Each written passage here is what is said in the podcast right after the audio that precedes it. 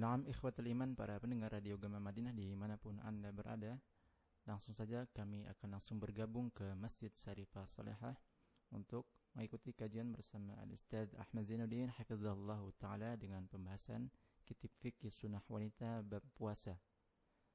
Kami dari studio mengucapkan selamat mendengarkan. Wa na'udzu billahi min syururi anfusina sayyiati a'malina. من يهده الله فلا مضل له ومن يضلل فلا هادي له وأشهد أن لا إله إلا الله وحده لا شريك له وأشهد أن محمدا عبده ورسوله يا أيها الذين آمنوا اتقوا الله حق تقاته ولا تموتن إلا وأنتم مسلمون يا أيها الناس اتقوا ربكم الذي خلقكم من نفس واحدة وخلق منها زوجها وبث منهما رجالا كثيرا ونساء واتقوا الله الذي تساءلون به والأرحام إن الله كان عليكم رقيبا يا أيها الذين آمنوا اتقوا الله وقولوا قولا سديدا يصلح لكم أعمالكم ويغفر لكم ذنوبكم ومن يطع الله ورسوله فقد فاز فوزا عظيما أما بعد فإن أصدق الحديث كتاب الله وخير الهدي هدي محمد صلى الله عليه وعلى آله وسلم وشر الأمور محدثاتها وكل محدثة بدعة وكل بدعة ضلالة وكل ضلالة في النار. Alhamdulillah, kita bersyukur pada Allah Subhanahu wa taala pada hari ini, hari Senin pagi menjelang siang, tanggal 4 Sya'ban 1435 Hijriah, kita duduk bersama mengkaji ayat-ayat suci Al-Qur'an ataupun hadis-hadis Rasul sallallahu alaihi wa alihi wasallam, yaitu membaca kitab Fiqh Sunnah lin-Nisa yang sudah diterjemahkan dalam bahasa Indonesia Fikih Sunnah Wanita yang ditulis oleh Fadilatul Syekh Abu Malik Kamal bin Sayyid Salim hafizahullah taala. Salawat dan salam semoga selalu Allah berikan kepada Nabi kita Muhammad sallallahu alaihi wa alihi wasallam, pada keluarga beliau, para sahabat, serta orang-orang yang mengikuti beliau sampai hari kiamat kelak. Dengan nama-nama Allah yang husna dan sifat-sifatnya yang mulia, saya berdoa, Allahumma inna nas'aluka ilman nafi'an wa rizqan tayyiban wa amalan mutaqabbala. Wahai Allah, sesungguhnya kami memohon kepada Engkau ilmu yang bermanfaat, rezeki yang baik, dan amal yang diterima. Allahumma amin. Bapak, ibu, saudara-saudari yang dimuliakan oleh Allah Subhanahu wa taala, pada kesempatan kali ini kita melanjutkan kajian intensif persiapan Ramadan bulan penuh berkah dengan membaca kitab Fiqh Sunnah Wanita pada bab atau pada kitab puasa. Dan kalau saya tidak salah bahwa kita sudah sampai kepada halaman yang ke-294, halaman yang ke-294 tentang menyempurnakan jumlah hari bulan Sya'ban menjadi 30 hari. Ini sudah kita bahas, walhamdulillah. Kemudian Bapak Ibu saudara-saudari yang dimuliakan oleh Allah Subhanahu wa taala, sekarang kita ingin membahas apa yang disebutkan oleh penulis Hafizahullah taala. Penulis di sini mengatakan, kapan wanita boleh tidak berpuasa pada bulan Ramadan? Kapan wanita boleh tidak berpuasa pada bulan Ramadan? Di sini Syekh mengatakan berkaitan dengan hukum yang membolehkan berpuasa di bulan Ramadan, ada tiga kondisi yang biasanya terjadi pada wanita. Kondisi pertama, kondisi wanita yang membolehkannya berbuka dan boleh pula berpuasa. Hukum ini berlaku jika wanita tersebut mengalami salah satu dari tiga kondisi berikut. Ya, jadi kondisi pertama, ada yang seorang wanita boleh memilih, dia berbuka atau dia ingin berpuasa. Kondisi ini apabila wanita mengalami salah satu dari tiga keadaan. Yang pertama, sakit. Seluruh ulama sepakat bahwa pada umumnya orang yang sakit boleh meninggalkan puasa. Seluruh ulama bersepakat bahwa pada umumnya orang yang sakit boleh meninggalkan puasa, dan setelah sembuh ia harus mengganti qadha atau mengqadha hari-hari yang ditinggalkannya. Dan dalilnya adalah firman Allah Subhanahu wa taala, فَمَنْ كَانَ مِنْكُمْ مَرِيضًا أَوْ عَلَى سَفَرٍ فَعِدَّةٌ مِنْ أَيَّامٍ أُخَرَ. Artinya, barang siapa yang sakit atau dalam perjalanan lalu ia berbuka, maka wajiblah baginya berpuasa, yaitu mengqadha sebanyak hari yang ditinggalkannya pada hari-hari yang lain. Surat Al-Baqarah ayat 185. Jadi ini keadaan yang pertama yang membolehkan seorang perempuan untuk berbuka apabila sakit. Dan sakit yang dimaksud di sini adalah sakit yang ringan, ya, sakit yang ringan. Di sini Syekh menyebutkan, ketahuilah saudaraku,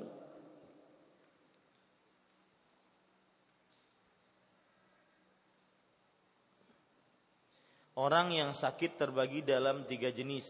A, sakit ringan yang tidak bertambah. Sakit ringan yang tidak bertambah parah jika ia tetap berpuasa, dan tidak bertambah baik jika tidak berpuasa, seperti flu, sakit kepala ringan, sakit gigi dan semisalnya.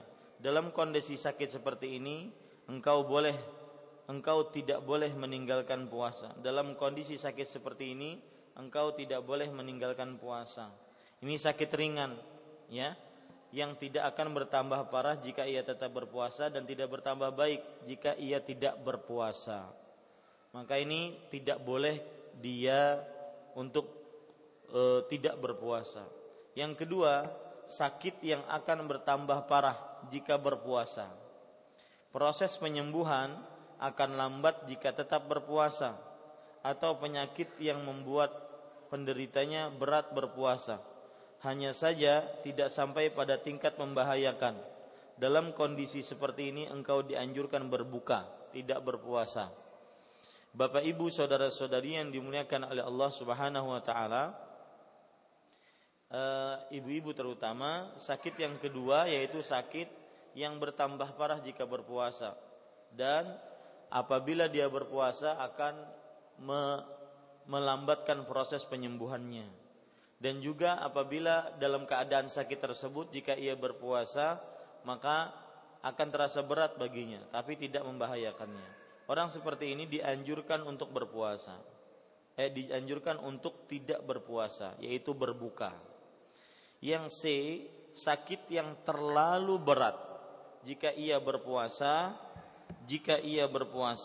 dan sangat membahayakannya hingga dapat mengantarkan kepada kematian.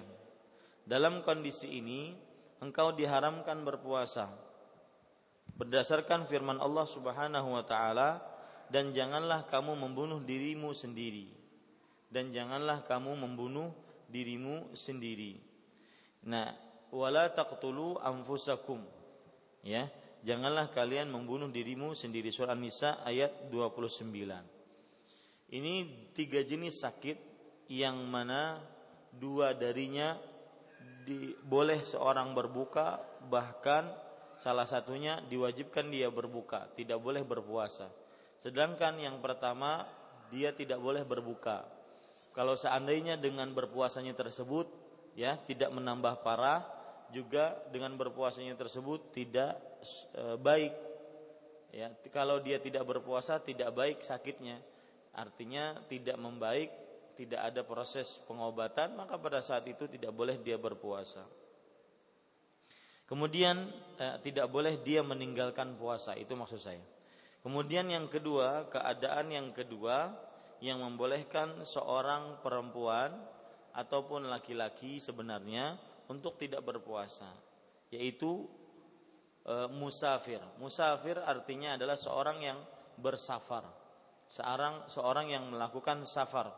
Dan safar di sini kembali kepada kebiasaan di masyarakat. Apakah perjalanan antara Banjarmasin ke Kandangan disebut safar? Apakah perjalanan antara Banjarmasin ke Martapura disebut safar atau tidak, sesuai dengan kebiasaan masyarakat di tempat. Wanita yang melakukan perjalanan dalam jarak yang membolehkan qasar, dibolehkan tidak berpuasa. Hal ini berdasarkan firman Allah Subhanahu wa taala yang berbunyi, "Faman kana minkum maridan aw ala safarin fa iddatun min ayyamin ukhar." Barang siapa yang sakit di antara kalian atau dalam perjalanan lalu ia berbuka, maka wajiblah baginya mengqadha sebanyak hari yang ditinggalkannya itu pada hari-hari yang lain. Namun jika ia tetap berpuasa selama perjalanan, maka puasanya sah. Inilah pendapat mayoritas ulama dari generasi sahabat, tabi'in, empat imam mazhab dan selain mereka. Apa yang dimaksudkan oleh Syekh Abu Malik di sini? Apabila seorang lagi safar kemudian dia tetap berpuasa, maka jawabannya puasanya sah. Ya, puasanya sah. Artinya gugur kewajibannya kalau seandainya itu adalah puasa Ramadan. Tetapi pertanyaan ibu-ibu, saudari-saudari yang dimuliakan oleh Allah Subhanahu wa taala, manakah yang lebih utama dalam perjalanan, berpuasa atau berbuka? Manakah yang lebih utama dalam perjalanan, berpuasa atau berbuka? Jika diamati lebih jauh, wanita yang bepergian mengalami tiga kondisi atau tiga keadaan. Jika sangat menyulitkan, merasa berat untuk berpuasa, dan puasa akan menghambatnya melakukan kebaikan, maka dalam kondisi seperti ini sebaiknya ia tidak berpuasa. Lihat, jika bepergian tersebut, bersafar tersebut sangat sulit, berat, ya, maka pada saat itu dia lebih baik tidak berpuasa. Di antara dalil yang menguatkannya adalah hadis Jabir radhiyallahu anhu, ia berkata, ketika Rasulullah sallallahu alaihi wasallam melakukan perjalanan, beliau melihat banyak orang yang mengerumuni seorang lelaki sambil memayunginya. Maka beliau bertanya, "Apa yang terjadi dengan lelaki ini?" Mereka menjawab, "Ia sedang berpuasa." Maka Rasul sallallahu alaihi wasallam bersabda, "Laisa minal birri as-saumu fis-safar." Laisa minal birri as-saumu fis safar. Bukan berpuasa dalam perjalanan bukan merupakan kebaikan. Berpuasa dalam perjalanan bukan merupakan kebaikan. Ini hal yang kedua, berarti ibu-ibu, saudari-saudari sekalian, bahwa kalau kita lihat hubungan antara puasa dengan safar ada tiga keadaan. Yang pertama yaitu puasa tersebut tidak sulit bagi dia. Puasa tersebut sama saja dia berpuasa atau tidak berpuasa. Sama saja dia berpuasa atau tidak berpuasa. Maka yang seperti ini nanti kita akan bicarakan, manakah yang baik bagi dia, apakah berpuasa atau tidak. Maka kemudian ada keadaan kedua yang disebutkan oleh Syekh Abu Malik tadi, yang A, jika sangat menyulitkan, merasa berat untuk berpuasa. Puasa akan menghambatnya melakukan kebaikan. Ini kalau seandainya dia sangat berat untuk berpuasa. Ya, sangat berat untuk berpuasa. Maka orang seperti ini, ibu-ibu, saudari-saudari yang dimuliakan oleh Allah Subhanahu wa taala, dia tidak mengapa untuk tidak melakukan puasa. Tidak mengapa untuk tidak melakukan puasa. Dari Anas radhiyallahu anhu, ia berkata, kami sedang melakukan perjalanan bersama Rasul sallallahu alaihi wasallam. Sebagian di antara kami ada yang berpuasa dan ada pula yang tidak berpuasa. Kami beristirahat di suatu tempat pada siang hari yang sangat terik. Orang yang paling nyaman berteduh adalah orang yang memiliki kain besar. Sedangkan beberapa orang ada yang hanya bisa melindungi diri dari sengatan matahari dengan tangannya saja. Anas radhiyallahu anhu melanjutkan, saat itu orang-orang yang berpuasa tampak kepayahan, sedang orang-orang yang tidak berpuasa tetap bertahan. Merekalah yang sanggup membangun kemah dan memberi minum hewan-hewan tunggangan. Melihat kejadian itu, Rasulullah SAW bersabda, hari ini orang-orang yang tidak berpuasa mendapatkan pahala lebih banyak. Hari ini orang-orang yang tidak berpuasa mendapatkan pahala lebih banyak. Ibu-ibu, saudari-saudari yang dimuliakan oleh Allah, ini juga menunjukkan bahwa orang yang sulit ketika bersafar untuk berpuasa, kemudian memberatkan puasa tersebut baginya, maka pada saat itu berbuka lebih baik untuknya. Berbuka lebih baik untuknya. B, jika puasa dirasakan terlalu berat dan tidak pula menghalanginya melakukan kebaikan, maka dalam kondisi seperti ini ia lebih baik berpuasa. Jika puasa dirasakan tidak terlalu berat, ya, maka dalam kondisi seperti ini ia lebih baik berpuasa. Ibu-ibu, saudari-saudari yang dimuliakan oleh Allah Subhanahu wa taala,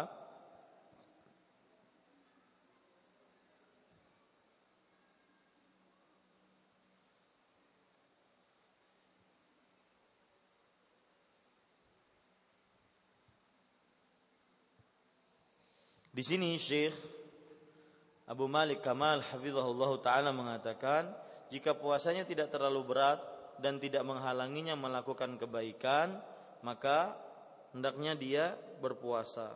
Nah, nanti saya akan bahas ini panjang untuk yang keadaan kedua ini.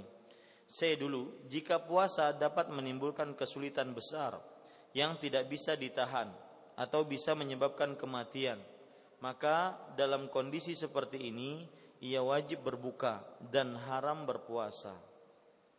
Ia wajib berbuka dan haram berpuasa, sebagaimana tercantum dalam hadis Jabir radhiyallahu anhu yang menyatakan bahwa ketika sedang menempuh perjalanan untuk menaklukkan kota Mekah, Rasulullah SAW terus berjalan hingga sampai daerah Qura'ul Ghamain. Begitu pula rombongannya. Kemudian beliau meminta dibawakan sewadah air minum, lalu mengangkatnya hingga terlihat oleh semua orang dan beliau meminumnya. Setelah itu ada yang melaporkan bahwa kepada beliau bahwa beberapa orang tetap berpuasa. Beliau berkata, ulaikal usad.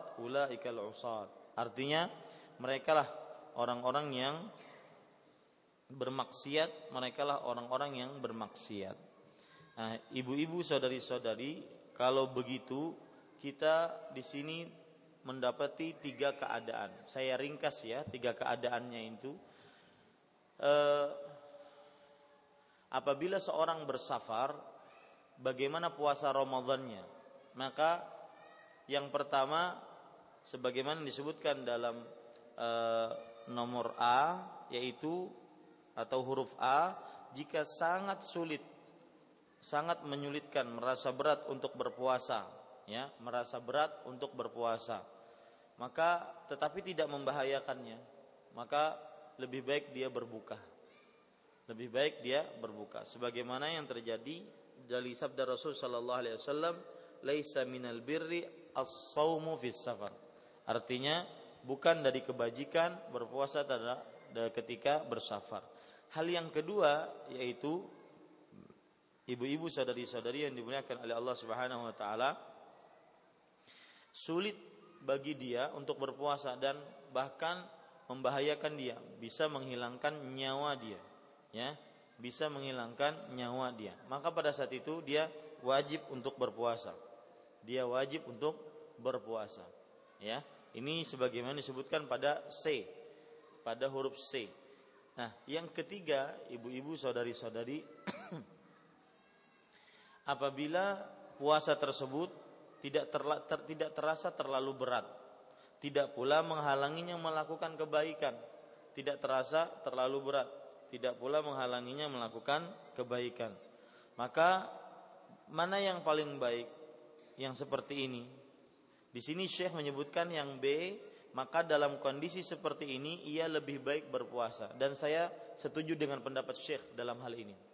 Jadi kalau ada keadaan dia bersafar, saya beri contoh ya Bu, dia bersafar ke Jakarta, dari Banjarmasin ke Jakarta pakai pesawat, ya, tidak menyulitkan bagi dia, dan nanti sampai di Jakarta dia tidak akan bersafar kemana-mana lagi, dia langsung masuk rumah. Nah, dalam kondisi seperti ini, ya, tidak berat bagi dia, sama saja dia berpuasa atau tidak berpuasa, maka Syekh mengatakan lebih baik ia berpuasa. Lebih baik ia berpuasa. Di sini saya ingin tambahkan kenapa sebabnya lebih baik berpuasa. Satu, ya. Jadi ibu-ibu kalau seandainya merasa berpuasa ketika safar tidak menyulitkan, tidak mengakibatkan seseorang jauh dari kebaikan, maka lebih baik dia berpuasa, terutama Ramadan, ya. Saya membicarakan ini puasa Ramadan. Kenapa? Satu, karena berpuasa Ramadan dengan berpuasa di qadha di bulan lain sungguh sangat beda. Itu satu. Yang kedua, karena menyegerakan hal yang diwajibkan oleh Allah itu dituntut dalam Islam. Jadi ketika kita dalam bersafar, meskipun safar tapi kita masih bisa puasa, tidak memberatkan kita untuk berpuasa, maka lebih baik dia berpuasa pada bulan Ramadan. Kenapa demikian? Karena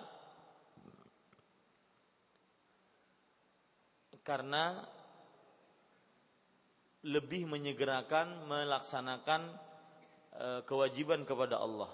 Artinya kalau sudah berpuasa Ramadan maka selesai kewajibannya. Maka selesai kewajibannya.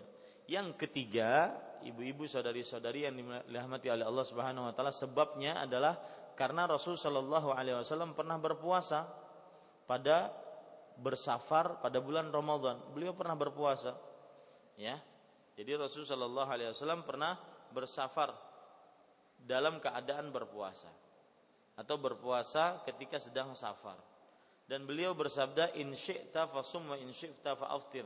Jika engkau ingin maka berpuasalah, jika engkau ingin makan maka makanlah sekehendakmu. Kemudian alasan yang keempat, kenapa berpuasa lebih diutamakan, ibu-ibu, saudari-saudari yang dimuliakan oleh Allah, karena karena berpuasa secara bersama-sama, ya, dalam keadaan bersama-sama kaum muslim berbuka bersama-sama, ini lebih ringan bagi orang yang berpuasa, lebih ringan bagi orang yang berpuasa.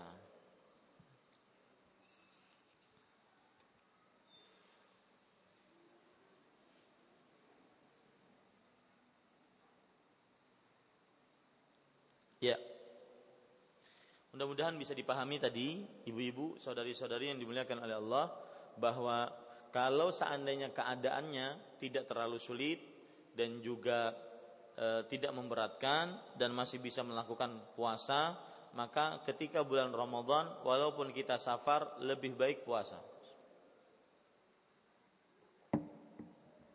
Ya, lebih baik puasa. Dengan alasan-alasan yang saya sebutkan tadi. Alasan yang pertama, bahwa berpuasa pada bulan Ramadan tidak sama dengan berpuasa di bulan-bulan lain. Yang kedua, bersegera menunaikan kewajiban dari Allah, yaitu puasa Ramadan, dibandingkan nanti diqadha, itu lagi hutang. Kemudian yang ketiga, Rasulullah SAW pernah mengerjakan puasa ketika safar. Ya, pernah mengerjakan puasa ketika safar. Dalam hadis riwayat Imam Ibnu Majah, wa ma fina shaimun illa ma kana minan nabi sallallahu alaihi wasallam. Artinya, tidak ada di antara kita seorang yang berpuasa seorang pun, melainkan Rasulullah sallallahu alaihi wa alihi wasallam.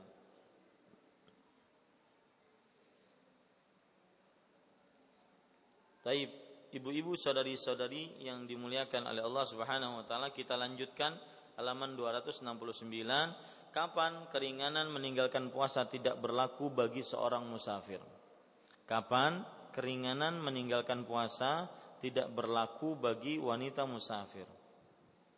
Maksud daripada judul ini adalah apabila dia mendapatkan keringanan, maka keringanan tersebut meskipun dia dapatkan tidak berlaku. Ya, tidak berlaku bagi wanita musafir. Sebagaimana halnya laki-laki, wanita yang bersafar boleh meninggalkan puasa, tetapi apabila ia berniat akan tinggal di tempat tujuannya dan kembali ke tempat asalnya, maka rukhsah atau keinginan tersebut tidak berlaku. Ya, keinginan tersebut tidak berlaku baginya. Jika ia kembali ke tempat asalnya pada malam hari, sedangkan keesokan harinya telah masuk Ramadan, maka ia wajib berpuasa. Tidak ada khilaf, perselisihan pendapat dalam masalah ini. Dan jika ia tiba dari perjalanan pada siang hari dan tidak berpuasa, maka tidak harus menghindari makan dan minum layaknya sedang berpuasa sepanjang siang hari. Inilah peraturan yang paling kuat dari dua pendapat ulama. Ibu-ibu, saudari-saudari, maksud dari permasalahan ini adalah kalau seandainya seorang perempuan bersafar, kemudian dia setelah sampai tujuan safarnya dia tinggal di situ beberapa hari, ya, maka dia dinyatakan sebagai seorang yang mukim dan lebih baik dia berpuasa pada hari-hari itu. Faidah A. Jika seseorang melakukan perjalanan dan tiba di tempat tujuannya pada siang hari bulan Ramadan dalam keadaan tidak berpuasa, lalu pada saat yang sama ia mendapatkan istrinya baru bersuci dari haid atau nifas atau sembuh dari penyakit dan tidak berpuasa, maka ia boleh mencampurinya tanpa harus menanggung kafarat atau denda. Ini ada orang datang dari luar kota, datang dari safar, dan otomatis ketika dia safar dia tidak berpuasa. Ya, ketika dia safar dia tidak berpuasa. Maka kalau dia menggauli istrinya diperbolehkan saja, ya, dan istrinya tersebut, ya, baru bersuci dari haid atau nifas atau sembuh dari penyakit dan tidak berpuasa. Jadi ini keadaan pertama, Bu. Artinya ada seorang wanita dan laki-laki bersetubuh di siang hari Ramadan tidak kena denda. Nah, ini bisa dijadikan sebagai pertanyaan kuis. Siapa yang boleh berpuasa, yang boleh berbuka di siang hari bulan Ramadan dan dia melakukan hubungan intim tapi tidak kena kafarat?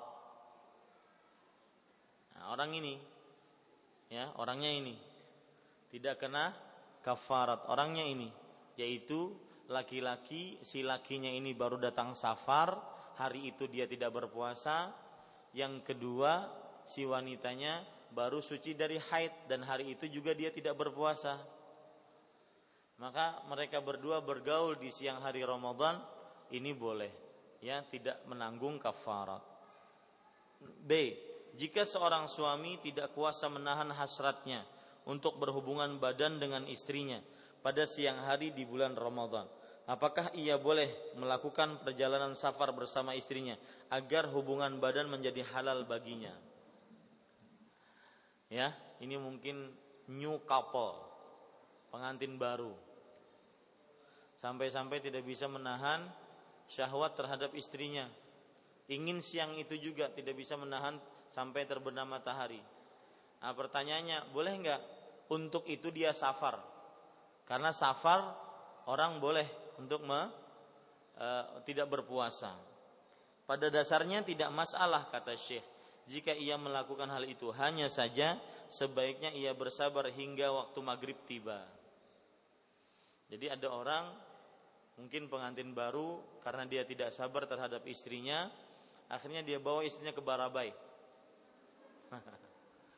Di Barabai di sana ada hotel. Dia kan bersafar, berarti bersafar, dan bersafar boleh berbuka. Akhirnya mereka melakukan hubungan badan, ya, di Barabai. Nah, ibu-ibu saudari-saudari yang dimuliakan oleh Allah, kata Syekh tidak masalah asalnya, boleh saja. Akan tetapi lebih baik dia bersabar, karena seperti yang kita katakan tadi, berpuasa di bulan Ramadan tidak sama dengan puasa di bulan-bulan yang lain. Taib, ibu-ibu saudari-saudari yang dimuliakan oleh Allah, kemudian orang yang ketiga yang dibolehkan untuknya berbuka dan dibolehkan untuknya berpuasa, ya, orang yang ketiga, wanita tua yang tidak sanggup lagi berpuasa. Wanita tua yang tidak sanggup lagi untuk berpuasa. Maka ibu-ibu saudari-saudari yang dimuliakan oleh Allah, ini diperbolehkan seseorang, ya, untuk berbuka. Diperbolehkan seseorang untuk berbuka. Wanita tua yang tidak kuat berpuasa dibolehkan meninggalkan puasa selama bulan Ramadan dan tidak perlu mengqadha'nya. Namun ia harus memberi makan satu orang miskin setiap hari puasa yang ditinggalkannya. Inilah pendapat kebanyakan ulama jumhur. Dalilnya adalah firman Allah Subhanahu wa taala, wa 'alal ladzina yutiqunahu fidyatun ta'amu miskin. Dan bagi orang yang berat melakukannya, jika mereka tidak berpuasa, wajib membayar fidyah, yaitu memberi makan seorang miskin. Surah Al-Baqarah ayat 184. Abdullah bin Abbas berkata tentang tafsir ayat ini, hukum dari ayat ini tidak mansukh, tidak dihapus. Mereka adalah lelaki tua dan wanita tua yang tidak kuat berpuasa, sehingga mereka harus memberi makan seorang miskin untuk mengganti setiap hari yang ditinggalnya. Mereka harus memberi makan seorang miskin untuk mengganti setiap hari yang ditinggalkannya. Nah, ini ibu-ibu saudari-saudari, ini adalah potret wanita yang ketiga yang boleh tidak berpuasa, ya. Kenapa? Karena dia tidak sanggup lagi untuk berpuasa, karena mungkin tua, renta, ya, susah untuk dia berpuasa. Maka dia waktu itu bayar fidyah dan tidak ada qadha baginya. Dia bayar fidyah dan tidak ada qadha baginya. Kemudian ibu-ibu saudari-saudari yang dimuliakan oleh Allah Subhanahu wa taala, yang keempat dan kelima, wanita hamil dan wanita menyusui. Wanita yang hamil dan wanita yang menyusui. Jika wanita hamil dan wanita menyusui merasa khawatir puasanya akan membahayakan diri dan bayinya, maka ia boleh meninggalkan puasa dan tidak perlu mengqadha puasanya menurut pendapat yang paling kuat. Namun ia harus memberi makan seorang miskin setiap hari sesuai jumlah puasa yang ditinggalkannya. Sesuai dengan jumlah puasa yang ditinggalkannya. Hal ini berdasarkan sabda Rasul sallallahu alaihi wasallam, innallaha wada'a 'anil musafiri syatras salah wa 'anil musafiri wal hamili wal murdhi as-shaum. Artinya, sesungguhnya Allah telah menggugurkan kewajiban setengah salat bagi orang yang bepergian, orang yang musafir, dan menggugurkan kewajiban puasa bagi seorang musafir, wanita hamil dan wanita menyusui. Jadi, ibu-ibu, saudari-saudari yang dimuliakan oleh Allah Subhanahu wa taala, seorang yang dia wanita hamil dan wanita menyusui, maka dia boleh untuk tidak berpuasa. Cuma di sini terjadi perbedaan pendapat di antara para ulama, ya. terjadi perbedaan pendapat di antara para ulama, yaitu kalau ada wanita yang hamil ataupun wanita yang menyusui tidak berpuasa, maka terjadi perbedaan pendapat di antara para ulama. Ada yang mengatakan bahwa kalau pendapatnya Syekh di sini, orang ini hanya membayar fidyah. Ya, hanya membayar fidyah. Jadi wanita hamil dan menyusui kalau tidak berpuasa menurut Syekh di sini membayar fidyah. Wallahu alam, ibu-ibu, saudari-saudari yang dimuliakan oleh Allah, bahwa saya lebih condong kepada pendapat wanita hamil dan menyusui dia mengqadha puasanya. Mengqadha puasanya. Kenapa demikian? Karena coba perhatikan hadis yang kita baca tadi. Sesungguhnya Allah menggugurkan kewajiban setengah sholat bagi orang yang musafir, dan menggugurkan kewajiban puasa bagi orang yang musafir, wanita hamil dan menyusui. Lihat, di sini Allah gandengkan wanita hamil dan menyusui dengan musafir. Sedangkan musafir kalau tidak berpuasa, maka dia harus apa? Mengqadha apa bayar fidyah? Musafir kalau tidak puasa mengqadha apa bayar fidyah, ibu-ibu? Mengqadha, ya. Maka karena digandengkan inilah, ya, membuat kuat bahwa wanita hamil dan wanita menyusui dibebaskan oleh Allah Subhanahu wa taala dari puasa, dan juga musafir dibebaskan oleh Allah Subhanahu wa taala untuk berpuasa, dan otomatis mereka mengqadha, ya. Dan Imam Bukhari mengatakan, وقال الحسن وإبراهيم في المرضع والحامل إذا خافتا على نفسها أو ولدها ولدهما تفطران ثم تقضيان. Artinya Imam Bukhari berkata, Al-Hassan dan Ibrahim An-Nakhai mengatakan di dalam perkara wanita yang menyusui dan wanita hamil, kata mereka, jika keduanya takut atas diri mereka atau atas kehilangan kedua anak mereka, maka dia boleh untuk berbuka dan tidak yaitu tidak berpuasa, dan dia mengqadhanya.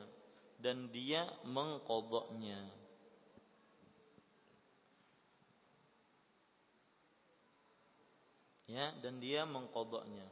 Jadi ibu-ibu, saudari-saudari yang dimuliakan oleh Allah Subhanahu wa taala, saya lebih condong kepada permasalahan bahwa wanita yang hamil dan menyusui jika tidak berpuasa dia mengqadha, karena dia sama dengan musafir.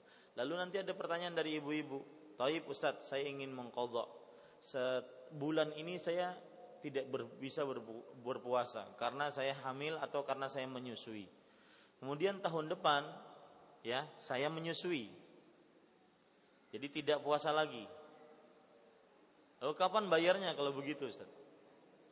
Ya, paham Bu permasalahannya? Ya, apalagi setelah menyusui tahun depannya lagi hamil lagi. Kapan mengqadhanya kalau begitu? Setelah hamil melahirkan lagi, menyusui lagi. Nah, kalau mengambil pendapat yang saya kuatkan tadi, dan itu pendapat Imam Ibnu Uthaymin rahimahullah, maka ada solusi ibu-ibu, ya. Tetap saja bahwa pendapat yang benar adalah, atau pendapat yang lebih kuat adalah dia mengqadha, karena dia hampir sama dengan musafir. Lalu bagaimana kalau kejadian-kejadian tadi? Maka jawabannya dia harus berusaha semaksimal mungkin untuk mengqadhanya. Ya, mengqadhanya. Kalau tidak mampu dan masih tersisa, maka ibu-ibu, saudari-saudari, ada opsi dia mengqadha pada waktu yang akan datang lagi. Artinya setelah Ramadan kedua tidak apa-apa dia mengqadha, karena dia punya uzur. Kemudian kalau seandainya tidak bisa juga, ya, maka baru dia mengambil fidyah. Jadi jangan langsung ambil fidyah saja. Tapi sekali lagi ini terjadi perbedaan pendapat di antara para ulama, ibu-ibu, saudari-saudari. Kalau ada yang mengambil kuatnya pendapat Syekh Abu Malik Kamal bin Sayyid Salim, maka saya tidak bisa memaksa. Akan tetapi kalau ditanya, "Ustaz pilih pendapat yang mana?" Saya lebih pendapat kepada bahwa wanita hamil, wanita menyusui itu seperti orang musafir atau orang yang lemah, sakit, yang tidak mampu untuk berpuasa. Maka dia wajib mengqadha. Kapan dia bisa mengqadha nanti? Dia hanya diwajibkan mengqadha. Kapan dia bisa mengqadha, maka dia mengqadhanya. Wallahu a'lam.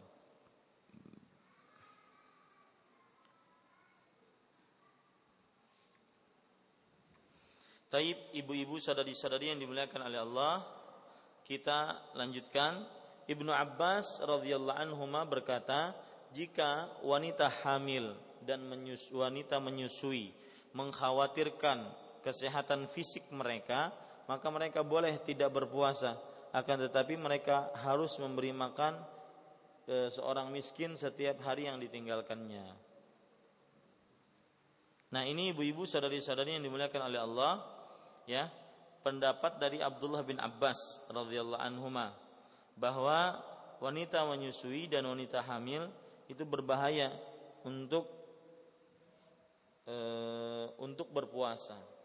Maka pada saat itu dia berbuka dan dia memberi makan kepada seorang miskin setiap hari yang ditinggalkannya. Berarti Abdullah bin Abbas lebih condong kepada pendapat fidyah, membayar denda. Adapun ulama-ulama peneliti lebih condong kepada mengqadha puasa tersebut. Wallahu a'lam.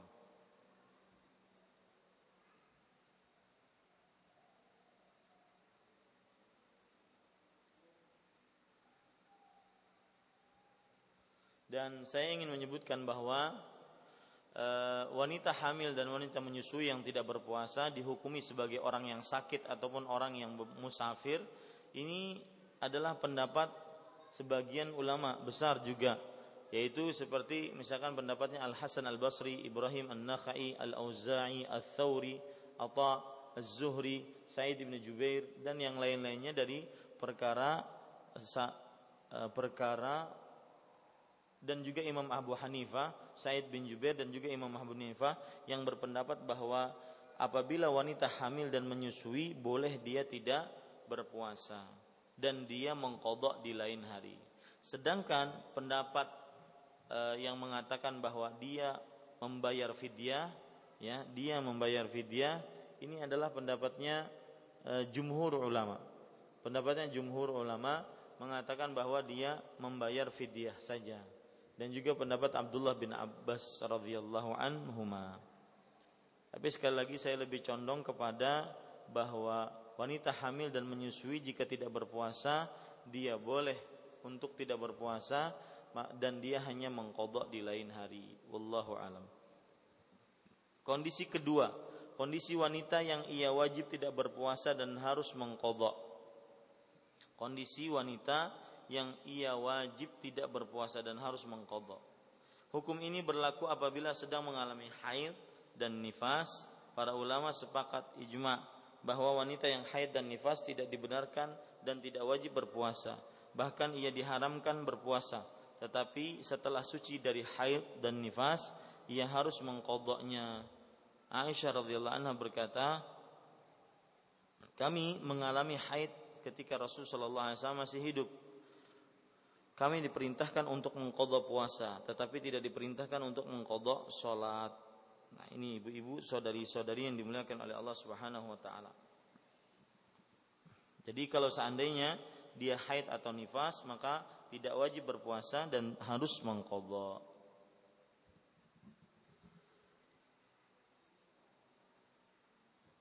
Faidah, apakah wanita boleh mengkonsumsi obat yang dapat menghentikan haid pada bulan Ramadan?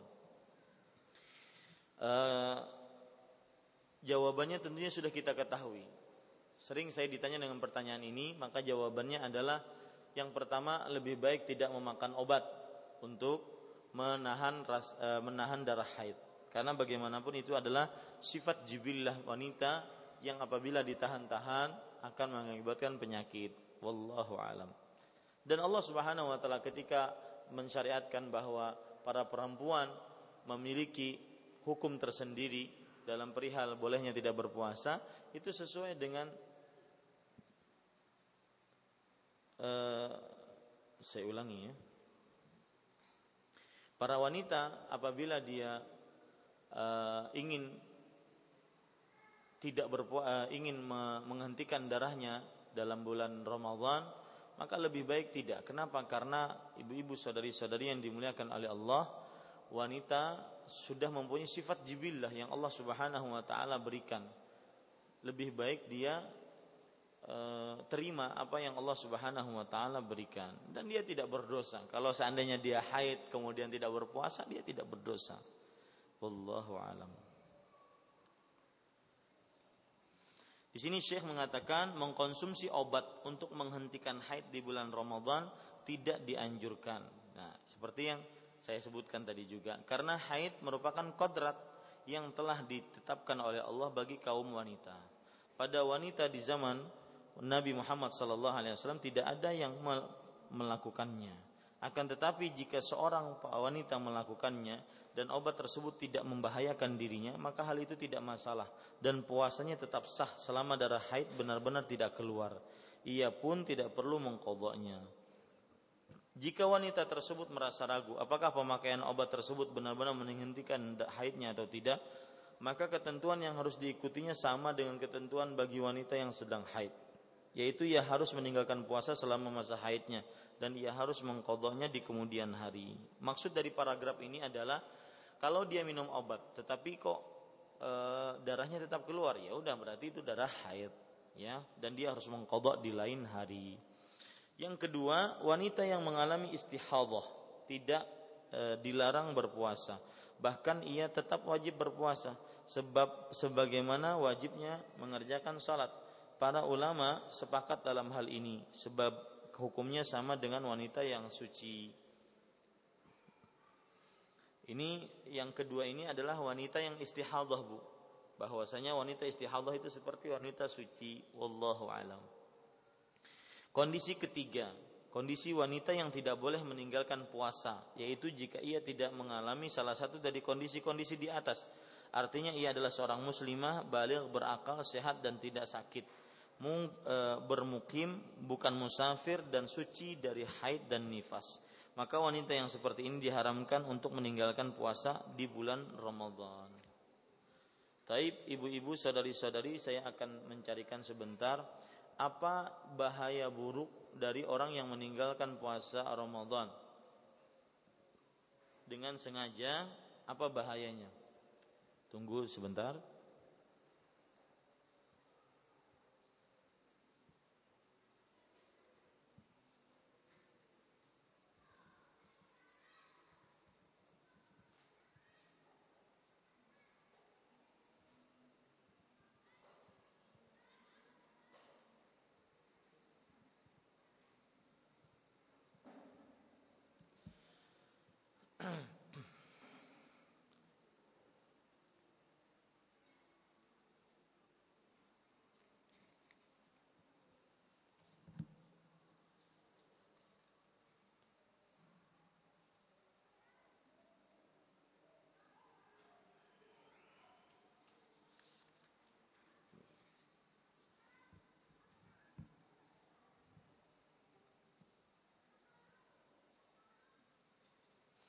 Ya, perhatikan baik-baik ibu-ibu saudari-saudari yang dimuliakan oleh Allah Subhanahu wa taala. Barang siapa yang meninggalkan puasa Ramadan, maka ketahuilah dia telah melakukan perbuatan yang agung atau perbuatan yang berat, dosa berat ya, yang dia lakukan harusnya bertobat kepada Allah Subhanahu wa taala.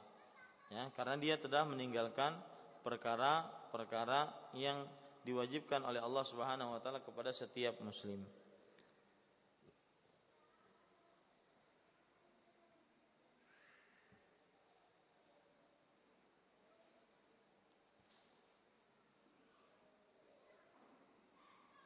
Dan perlu diketahui juga bahwa apabila ada orang yang meninggalkan puasa dengan sengaja padahal dia muslim baligh, berakal, sehat dan tidak sakit, maka dia tidak boleh mengqadha' di lain hari.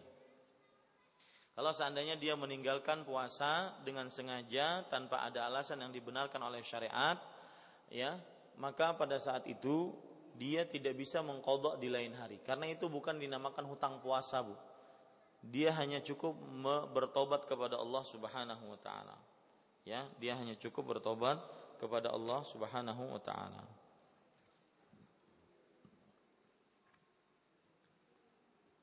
Ya, kita lanjutkan ibu-ibu saudari-saudari yang dimuliakan oleh Allah, syarat sah puasa bagi wanita. Agar puasa wanita muslimah sah, ada dua syarat yang harus dia penuhi, suci dari haid dan nifas. Kami telah menjelaskan di atas bahwa puasa wanita yang sedang haid tidak dan nifas tidak sah. Yang kedua, niat berpuasa. Harus menggunakan niat. Puasa adalah ibadah sehingga tidak sah jika tidak disertai niat, seperti halnya ibadah-ibadah lain. Menurut pendapat kebanyakan ulama, niat puasa harus dilakukan pada malam hari, di antara waktu matahari terbenam hingga fajar terbit. Dalilnya adalah hadis Abdullah bin Umar radhiyallahu anhu yang diriwayatkan dari Hafsah, Nabi Muhammad sallallahu alaihi wasallam bersabda, "Man lam yujmi'is siyama qabla al-fajri fala siyamalah." Barang siapa yang tidak berniat berpuasa sebelum fajar terbit, maka puasanya tidak sah.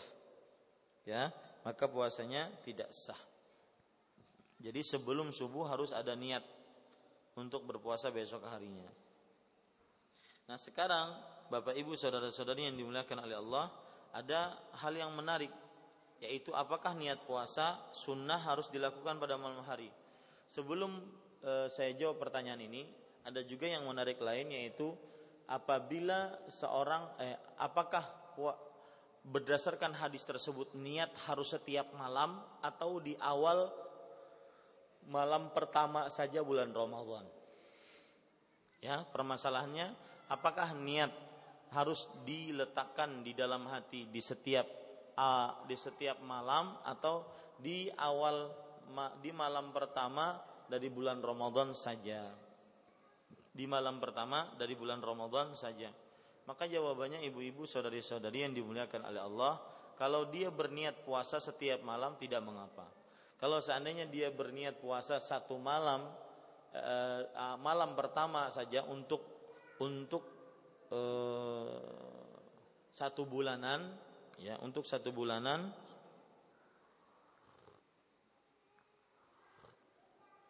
maka ini juga tidak mengapa. Ya, saya ulangi. Jadi misalkan malam nanti Ramadan, saya nanti malam berniat dalam hati akan berpuasa bulan Ramadan sebulanan penuh. Maka ini berarti malam-malam kedepannya tidak perlu niat lagi. Malam-malam kedepannya tidak perlu niat lagi. Nah, ada juga yang berniat setiap malam, itu juga tidak mengapa. Ya, berniat setiap malam. Cuma permasalahannya untuk pendapat yang pertama tadi, yaitu di malam pertama Ramadan saja dia berniat untuk berpuasa, maka dia harus tidak boleh terpotong dengan sesuatu. Kalau terpotong dengan sesuatu, maka dia harus berniat kembali. Saya beri contoh. Seorang perempuan di awal malam pertama bulan Ramadan dia berniat berpuasa sebulanan penuh. Ternyata tanggal 15 batal, tidak bisa berpuasa dia. Kenapa? Karena haid. Ya.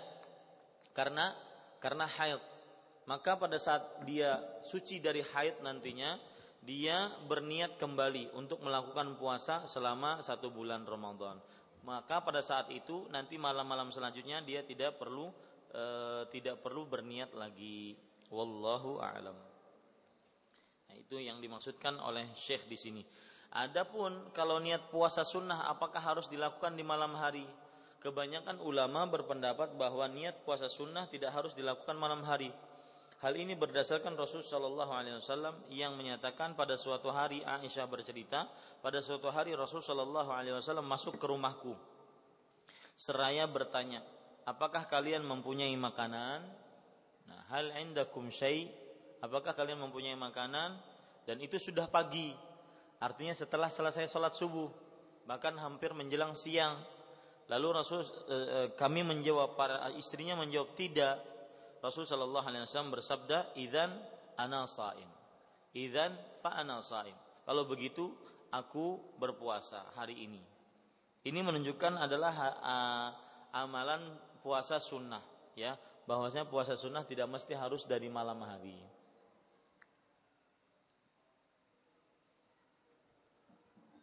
Tetapi tetap saja dianjurkan untuk berniat berpuasa sunnah di malam hari. Kenapa? Karena agar keluar dari perbedaan pendapat di antara para ulama. Tapi kalau dia misalkan hari Senin dia sahur tidak, berniat tidak, habis sholat subuh dia ingin makan, kemudian ditanya istrinya, kamu puasa enggak? Kata sang istri, iya, saya berpuasa. Maka sang suami padahal tidak ada niatan di malam harinya sebelum subuhnya, maka dia, kalau begitu saya puasa juga. Nah, ini boleh. Tapi untuk puasa apa? Puasa sunnah. Wallahu a'lam. Taib, ibu-ibu, saudari-saudari yang dimuliakan oleh Allah Subhanahu wa taala, rukun puasa. Rukun puasa adalah menahan diri dari segala hal yang membatalkan puasa, sejak terbitnya fajar hingga terbenamnya matahari. Menahan diri dari segala hal yang membatalkan puasa. Hal yang membatalkan puasa bermacam-macam, ya, ibu-ibu, saudari-saudari, yang membatalkan puasa bermacam-macam. Ada yang membatalkan puasa berupa makanan, minuman, ataupun syahwat. Syahwat pada seorang lawan jenis dari istri kita atau suami kita. Nah, itu hal-hal yang membatalkan puasa, dan masih banyak lain lagi yang membatalkan puasa, itu harus ditahan, dan itu adalah rukun puasa. Dalilnya firman Allah Subhanahu wa taala surah Al-Baqarah ayat 153, maka sekarang campurilah mereka dan carilah apa yang telah ditetapkan Allah untukmu, dan makan minumlah hingga terang bagimu benang putih dan dari benang hitam, yaitu fajar. Kemudian sempurnakanlah puasa itu sampai datang waktu malam. Surah Al-Baqarah ayat 187. Yaitu al-ana bashiruhunna wabtaghu ma kataballahu lakum. Sekarang maka gaulilah mereka, ya, dan carilah apa yang Allah telah tetapkan untuk kalian.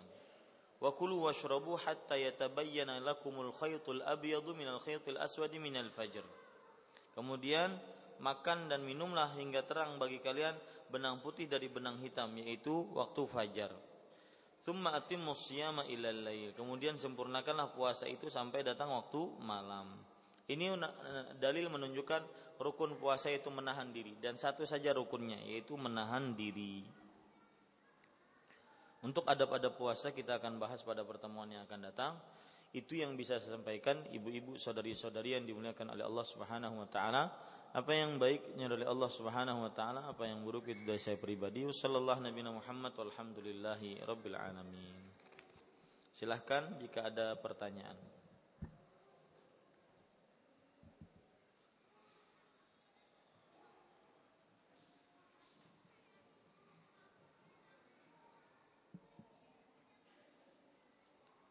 Nah,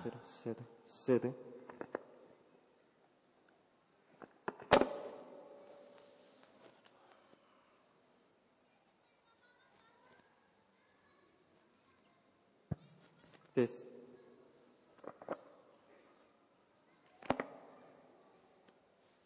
Silahkan Ibu. Assalamualaikum warahmatullahi wabarakatuh. Waalaikumsalam warahmatullahi wabarakatuh. Ustadz, kalau misalnya kita dalam keadaan berpuasa terus kita cabut gigi, itu gimana hukumnya, Ustadz? Kalau kita berpuasa, Alistu? Cabut gigi. Oh, cabut gigi. Apa hukumnya? Iya. Yeah. Maka tidak mengapa, tidak membatalkan puasa, karena tidak memasukkan sesuatu ke dalam kerongkongan, ke dalam tenggorokan. Tidak mengapa. Ya, akan tetapi lebih baik dicari waktu yang bukan pada waktu siang hari. Lebih baik mungkin di malam hari, aktivitas-aktivitas seperti itu, terutama bulan Ramadan. Tapi kalau ditanya apakah membatalkan puasa, maka jawabannya tidak membatalkan puasa. Wallahu a'lam. Naam. Kalau misalnya tadi kita mengambil pendapat saat wanita hamil dan menyusui itu tidak berpuasa itu membayar fidyah atau mengqada, kemudian tahun depannya hamil kemudian menyusui lagi, kan kita banyak tuh hutang puasanya. Kalau misalnya belum dibayar kan kita tidak sempat untuk bisa berpuasa sunnah. Nah kalau misalnya alasan itu kemudian kita mengambil membayar fidyah aja bisa lah Ustaz? Ya tidak, gini Bu, Ibu sekarang tentukan. Jadi saya sudah sebutkan dua pendapat yang paling kuat, yaitu pendapatnya jumhur dengan pendapatnya ulama peneliti tadi. Ya dari mulai para tabi'in, para tabi'ut tabi'in, dan juga ada para sahabat Nabi. Bahwa pendapat yang pertama yaitu pendapat jumhur, mereka mengqadha. Mereka membayar fidyah. Ya, membayar fidyah. Dan ada lagi pendapat yang kedua yaitu mereka mengqadha. Sebenarnya tiga pendapat, Bu, ya. Jadi pendapat pertama mengqadha seperti yang saya sebutkan tadi, pendapat yang kedua membayar fidyah, pendapat yang ketiga dilihat, dirinci. Jadi kalau dia takut, wanita hamil, wanita menyusui tersebut takut terhadap dirinya saja, tidak takut terhadap janinnya, maka dia mengqadha. Adapun kalau seandainya dia takut terhadap dirinya dan janinnya, dirinya takut dia tidak kuat, janinnya takut lemah nanti, maka dia mengqadha dan membayar fidyah. Ya. Mengqadha dan membayar fidyah. Ini pendapat jumhur yang rinciannya. Nah, ada lagi pendapat yang rincian lagi juga, apabila dia takut hanya kepada janinnya, dia mampu untuk berpuasa, tidak takut pada dirinya. Ya, tapi dia mampu untuk berpuasa dan dia hanya takut pada janinnya. Maka yang seperti ini dia membayar fidyah. Ini adalah rincian pendapat yang ketiga. Jadi ibu-ibu ada tiga pendapat dalam wanita hamil dan menyusui. Yang saya kuatkan adalah pendapat mengqadha. Nah kalau seandainya ibu yang bertanya tadi, kalau saya Ustadz lihat bahwa kalau mengqadha maka akan banyak hutang, sedangkan dia ingin berpuasa sunnah, kalau begitu tidak bisa berpuasa sunnah dong karena banyak hutang. Maka jawabannya ya lalu saya pilih pendapat membayar fidyah saja deh kalau begitu. Maka silahkan ibu sekarang mempunyai tiga pendapat di hadapan ibu. Mana yang lebih ibu kuatkan secara dalil dan juga pemahaman para sahabat, itu yang ibu ambil pendapatnya. Wallahu a'lam. Nah. Silahkan. Assalamualaikum warahmatullahi wabarakatuh. Waalaikumsalam warahmatullahi wabarakatuh. Barakallahu fiik. Gini Ustaz, mengenai yang kata Ustaz dicontohkan tadi, misalkan pengantin baru gitu Ustaz, kan bersengaja gitu kesannya ya Ustaz. Iya, Bu. Itu boleh enggak kan, biar biar enggak disalahartikan sama misalkan yang mendengar gini Ustaz. Iya. Kan kayak bersengaja gitu ya Ustaz. Padahal kan sesuatu kan dari niat gitu ya Ustaz ya. Iya, Bu. Nah, itu yang pertama. Terus yang kedua, di sini ada teman yang mau tanya cuman malu. Kenapa, Bu? Ustaz, ada teman yang titip tanya. Ya. Katanya kalau bayar fidyah itu Ustaz, kita kan makan 3 kali sehari ya. Kalau apa? Bayar fidyah. Uh-huh. Nah, puasa kan itu bayarnya cuma 1 kali apa 3 kali kita makan gitu, pagi, siang, malam gitu Ustaz. Paham, ya. Nah, ya itu aja Ustaz. Assalamualaikum warahmatullahi wabarakatuh. Waalaikumsalam warahmatullahi wabarakatuh. Ibu-ibu yang hadir di sini dan juga para pendengar sekalian, tadi kita bahas bahwa ada pengantin baru misalkan. Dia sudah tidak sanggup untuk menahan hasratnya kepada istrinya. Dan dia akhirnya, kalau gitu kita safar aja deh biar bisa melakukan ini. Meskipun di siang hari bulan Ramadan.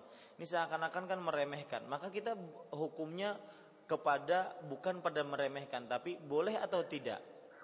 Maka jawabannya asal hukumnya dia boleh saja. Karena dia safar, Bu. Ya, bagaimanapun dia safar.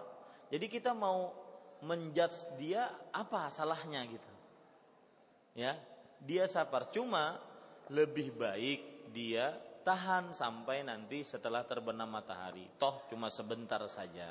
Jadi kita tidak mengatakan kalau pengantin baru harus ke Barabai. Kada. Enggak, saparnya itu kan enggak ada tujuan gitu ya Ustaz. Misalnya ada keluarga di sana gitu kan ada tujuan gitu. Yang jelas dia safar dalam keadaan mengqasar salat, Bu. Ya, orang safar mau apa saja silahkan, yang penting dia safar, Bu. Ya. Tidak ada dia misalkan saya safar tujuan saya hanya orang. Sekarang gini, kalau begitu kita akan membatasi seseorang safar yang boleh berbuka puasa, yang mana yang diperbolehkan untuk berbuka puasa. Nah, itu pembatasan tersendiri nantinya yang tidak mempunyai dalil. Ya. Maka dia ingin bersafar, safar saja. Sekali lagi saya katakan, bukan berarti dengan pembicaraan seperti ini kita mengatakan itu boleh, bukan berarti dianjurkan ya Bu ya. Beda ya. Ya, harus dibedakan. Saya katakan boleh sebagaimana yang dinukilkan oleh Syekh Abu Malik Kamal di sini. Boleh. Asalnya tidak ada masalah dia bersafar, kemudian di safarnya tersebut dia melakukan hubungan badan. Ya. Asalnya tidak ada masalah itu. Tetapi lebih baik dia tunggu sampai terbenam matahari. Dia bersafar hendak bulan madu, mencari makanan di sana atau hendak apa. Itu urusan dia, tetapi secara hukum fikih apakah ada larangan orang yang bersafar kemudian dia melakukan hubungan badan? Apakah terlarang? Kan tidak, karena dia tidak berbuka, tidak berpuasa pada saat itu. Ya, mungkin ibu ingin saya menekankan bahwa jangan bermudah-mudah hanya karena itu saja kemudian kita melakukan safar. Iya, betul itu. Yang ibu inginkan betul, ya. Jangan bermudah-mudah. Makanya kita akhiri dengan lebih baik dia tunggu sampai terbenam matahari. Itu satu. Kemudian pertanyaan yang kedua tadi tentang, apakah kalau seandainya dia ingin membayar fidyah, mengambil pendapat membayar fidyah, misalkan si wanita ini hamil, wanita ini menyusui, kemudian dia ingin mengambil pendapat membayar fidyah, ya, bagaimana tata cara membayar fidyah? Dijelaskan oleh Anas, seorang sahabat yang bernama Anas, tetapi sepertinya bukan Anas bin Malik radhiyallahu anhu, bahwa Anas ketika sudah tua radhiyallahu anhu beliau tidak berpuasa. Kemudian beliau beri makan kepada fakir miskin, satu kali makan saja, Bu. Ya, satu kali makan saja, dan satu kali makan kenyang, bukan setengah porsi atau berapa.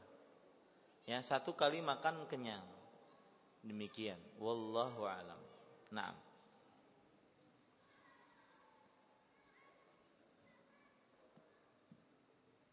Silahkan yang lain.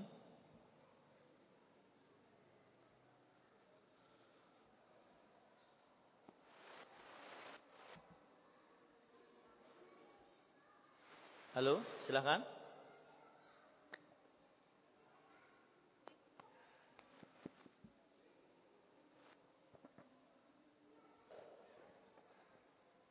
Halo. Ya. Mengenai safar tadi Ustaz, saya mau tanya satu lagi nih Ustaz. Kalau misalkan kan kalau ke Jakarta aja mungkin cuma berapa menit ya Ustaz. Ya. Cuman kalau misalkan kita umroh gitu Ustaz, itu kalau misalkan kita merasa mampu aja berpuasa apa dibolehkan? Itu enggak ada kena hukum apa kata Nabi di sini yang menyalahiku gitu Ustaz. Enggak, jadi gini Bu. Ukurannya bukan jauh atau tidak jauh. Ukurannya berat atau tidak berat bagi kita. Ya. Kalau meskipun ke Jakarta yang jaraknya cuma 1 jam 40 menit saja, tapi berat sekali. Kenapa? Karena dia haus, karena macam-macam, berat sekali. Maka itu juga lebih baik dia tidak berpuasa kalau berat. Ya. Bahkan apalagi kalau seandainya membahayakan jiwanya, maka haram untuk berpuasa meskipun hanya sampai Jakarta. Kebalikannya, kalau seandainya dia pergi umroh, tetapi terasa ringan, puasa tidak puasa sama saja, ya, maka lebih baik dia berpuasa. Lebih baik dia berpuasa. Sebagaimana yang pendapat yang kita ambil tadi. Kan tadi sudah kita jelaskan 3 keadaan, Bu. Jadi yang paling berat membahayakan nyawanya, maka ini wajib untuk tidak berpuasa. Karena hadis Rasulullah SAW, ulaikal usat. Mereka orang yang bermaksiat, mereka orang yang durhaka, kata Rasulullah. Memaksa puasa dalam keadaan nyawanya terancam. Ini haram hukumnya berpuasa. Yang kedua, puasa berat baginya, tapi nyawanya tidak terancam, cuma berat saja. Maka lebih baik dia tidak berpuasa. Yang ketiga, ini keadaan yang ketiga, bahwa apabila dia tidak berpuasa ataupun berpuasa sama saja. Nah, maka pendapat yang saya ambil dan saya kuatkan tadi bahwa lebih baik dia berpuasa.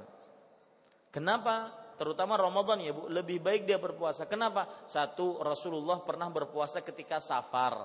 Yang kedua, berpuasa di bulan Ramadan ya, lebih utama dibandingkan mengqadha'nya.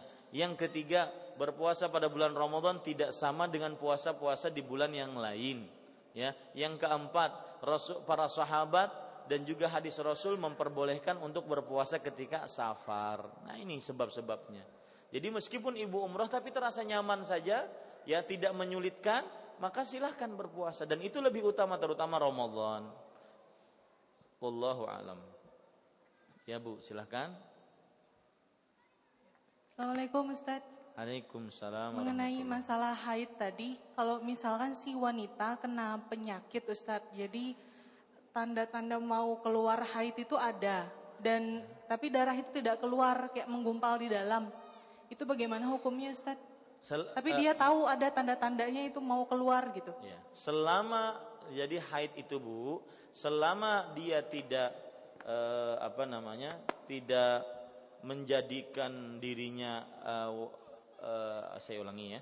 Selama darahnya tidak keluar, maka selama itu tidak ada haid. Selama darahnya tidak keluar, maka selama itu tidak haid. Jadi ukurannya darah Bu. Ukurannya darah. Kalau belum dia melihat darah, maka belum haid. Wallahu a'lam. Naam. Assalamualaikum warahmatullahi wabarakatuh. Waalaikumsalam warahmatullahi wabarakatuh. Ustaz mau tanya, itu kalau bayar fidyah itu bagus memberi makan orang miskin atau bisa diganti dengan bayar ngasih beras saja? Kalau bisa tuh takarannya berapa? Iya. Untuk permasalahan ya. Bagus pertanyaannya ini, Bu.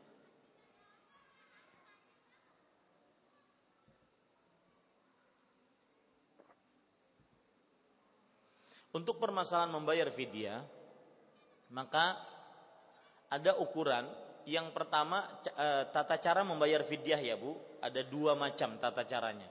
Yang pertama, memberi makan kepada fakir miskin, ya, makan kenyang, memberi makan kepada fakir miskin, yaitu dengan makan yang kenyang. Yang kedua, Ibu, yaitu memberi beras kepada fakir miskin, yaitu sebesar berasnya tersebut 1,5 mud. 1,5 mud itu berapa? 1 mud. Ya sebentar ya, saya carikan dalilnya biar saya tidak salah.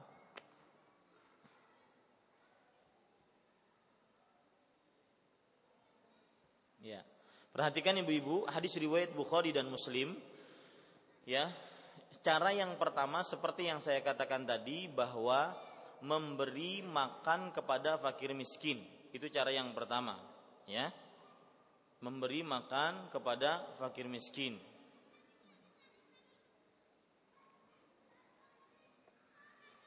Dalam hadis riwayat Bukhari dan Muslim, Nabi Muhammad sallallahu alaihi wasallam bersabda kepada Ka'b bin Ujrah, at'im sittata masakin likulli miskin nisfu sa'. Artinya, berikanlah kepada 6 fakir miskin dan setiap miskinnya mendapatkan 1 sa'. Karena Ka'b bin Ujrah beliau tidak berpuasa 6 hari, maka beliau memberikan kepada seorang fakir miskinnya 6 fakir miskin dan setiap miskinnya 0,5 sa'. 0,5 sa' itu sekitar 1,5 kilo. 1,5 kilo ini sebagaimana yang disebutkan oleh Komisi Fatwa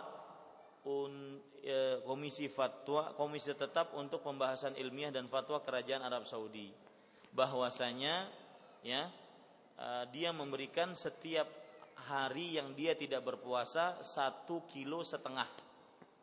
kg beras ya dari makanan pokok yang dimakan di daerah tersebut, 1,5 kg. Jadi kalau seandainya tidak berpuasa 6 hari karena sakit yang terus menerus atau tua, atau tadi ibu-ibu yang wanita hamil dan menyusui mengambil pendapat fidyah, maka dia berarti membayar 1,5 kg. Nah, ada lagi cara yang kedua seperti yang saya sebutkan tadi ibu, yaitu memberi makan. Dan ini terjadi kepada Anas bin Malik. Oh benar, berarti Anas bin Malik ya. Hadis riwayat Bukhari bahwasanya Anas bin Malik at'ama ba'da ma kabura aman aw amain kulla yawmin miskinan khubzan wa lahman wa aftar. Anas bin Malik ya, setiap kali beliau tidak berpuasa setelah beliau tua, beliau memberikan setiap harinya kepada seorang miskin daging, kemudian roti, lalu beliau tidak berpuasa. Artinya beliau berbuka. Ini menunjukkan kira-kira mahalan mana, Bu? Hah? Makanan. Makanan. 1,5 kg berapa harganya, Bu? Beras. 15.000 dapat? Dapat, Bu. Ya, Ustaz, sekitar 15.000. 15.000. Kalau satu piring berapa? 10.000.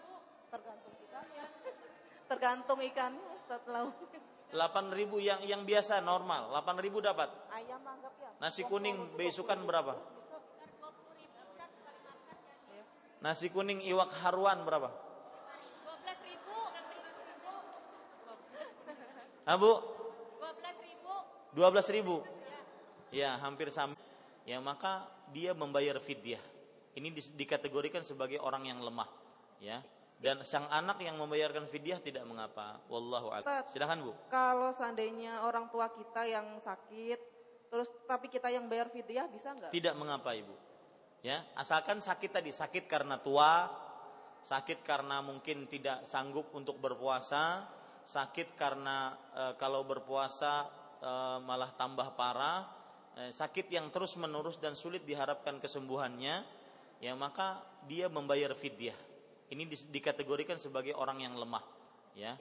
Dan sang anak yang membayarkan fidyah tidak mengapa. Wallahu alam. Ini ada pertanyaan dari pendengar Radio Gema Madinah, Ibu Nafsiyah di Martapura. Doa dan zikir apa yang baik dibaca pada bulan Ramadan yang sesuai dengan sunnah?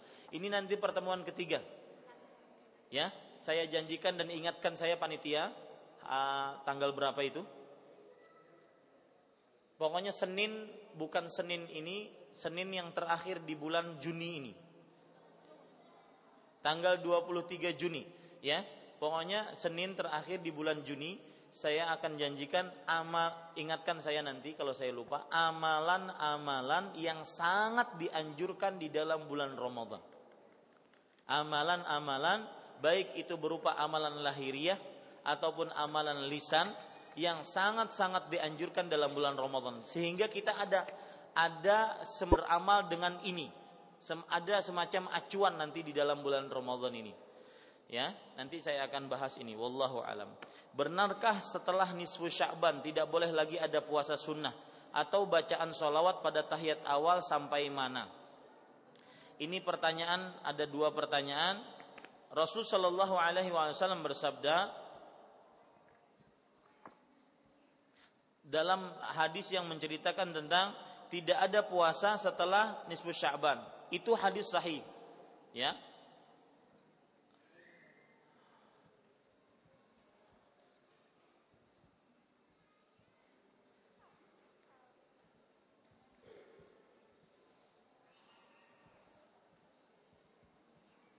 Bahwa ada hadis yang menyebutkan tentang hukum dilarangnya berpuasa setelah pertengahan bulan Sya'ban, ya, setelah pertengahan bulan Sya'ban. Hadis riwayat Tirmidzi. Tetapi hadis ini dipahami seperti ini pemahamannya, bahwa ya ibu-ibu saudari-saudari yang dimuliakan oleh Allah, hadisnya saya bacakan dulu hadisnya deh. Hadisnya diriwayatkan oleh Imam Tirmidzi, idzan tasafa Sya'ban fala tasumu. hatta yakuna Ramadan. Jika telah masuk ke pertengahan bulan Sya'ban, maka janganlah kalian berpuasa sampai masuk bulan Ramadan. Hadis riwayat Tirmidzi. Maksudnya kalau sudah tanggal 15 bulan Sya'ban, maka 16 sampai ke 29 dilarang kita berpuasa. Tetapi ibu-ibu, saudari-saudari yang dimuliakan oleh Allah Subhanahu wa taala, yang dimaksudkan dilarang ini adalah bahwa bagi siapa yang belum berpuasa dari mulai awal bulan Sya'ban. Karena, dan ini saya ingin mengingatkan kepada para ibu-ibu, saudari-saudari dan juga pendengar sekalian. Tadi sudah saya niat, makanya saya tadi agak cepat-cepat membaca kitab puasa ini. Karena salah satu poin yang ingin saya sampaikan adalah tentang bulan Sya'ban. Kita di dalam bulan Sya'ban ada amalan-amalan yang sangat dianjurkan untuk kita amalkan di bulan Sya'ban ini. Mudah-mudahan ibu-ibu bisa mengamalkannya, ya. Mudah-mudahan bisa mengamalkannya. Salah satu hadis, sebentar ya.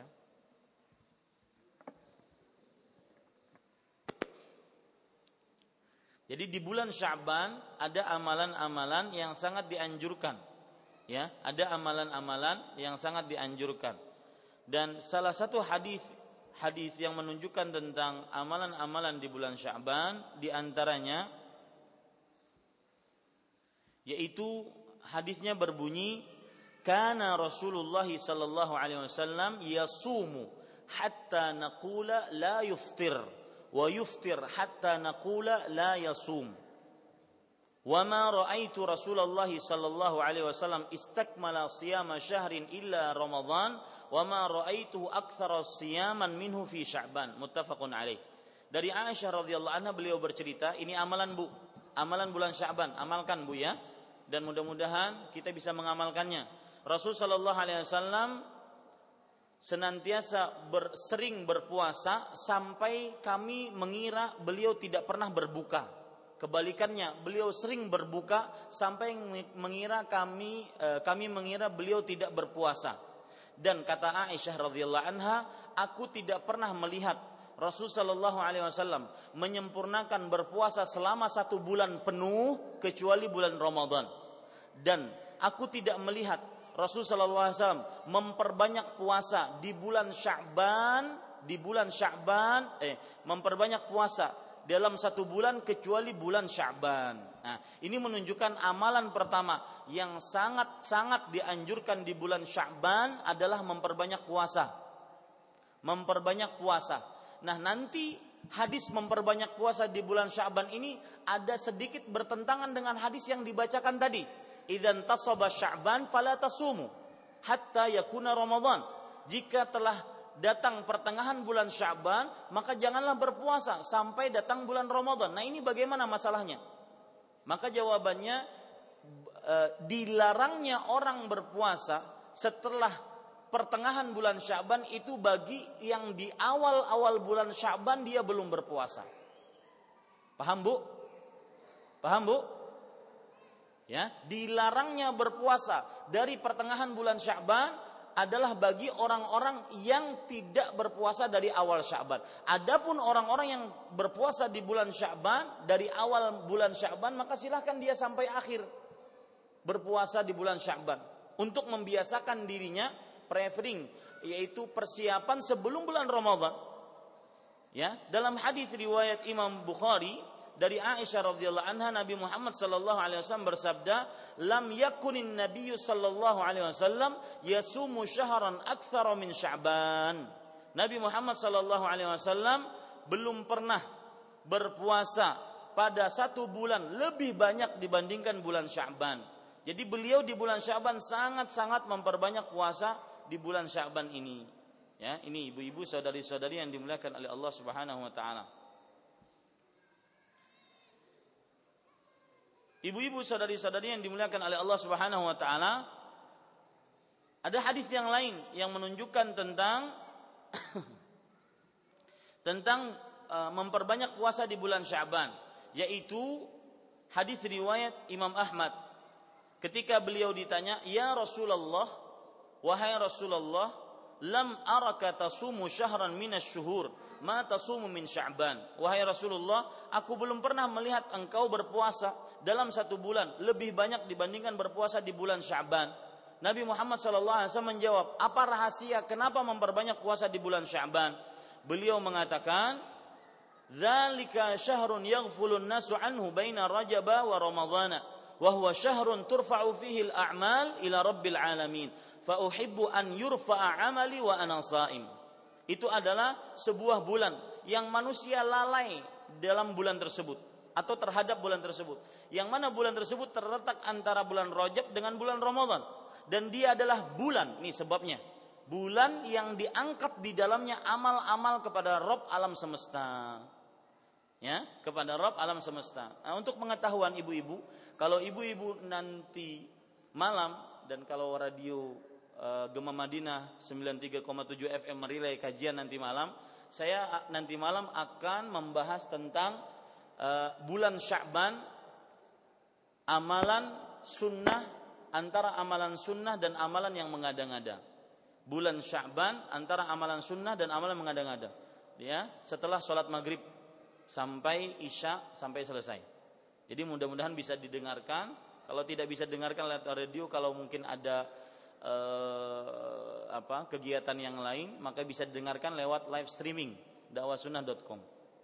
Insyaallah saya akan bahas secara detail dan panjang lebar tentang bulan Sya'ban antara amalan yang disunahkan dan amalan yang tidak disunahkan. Naam.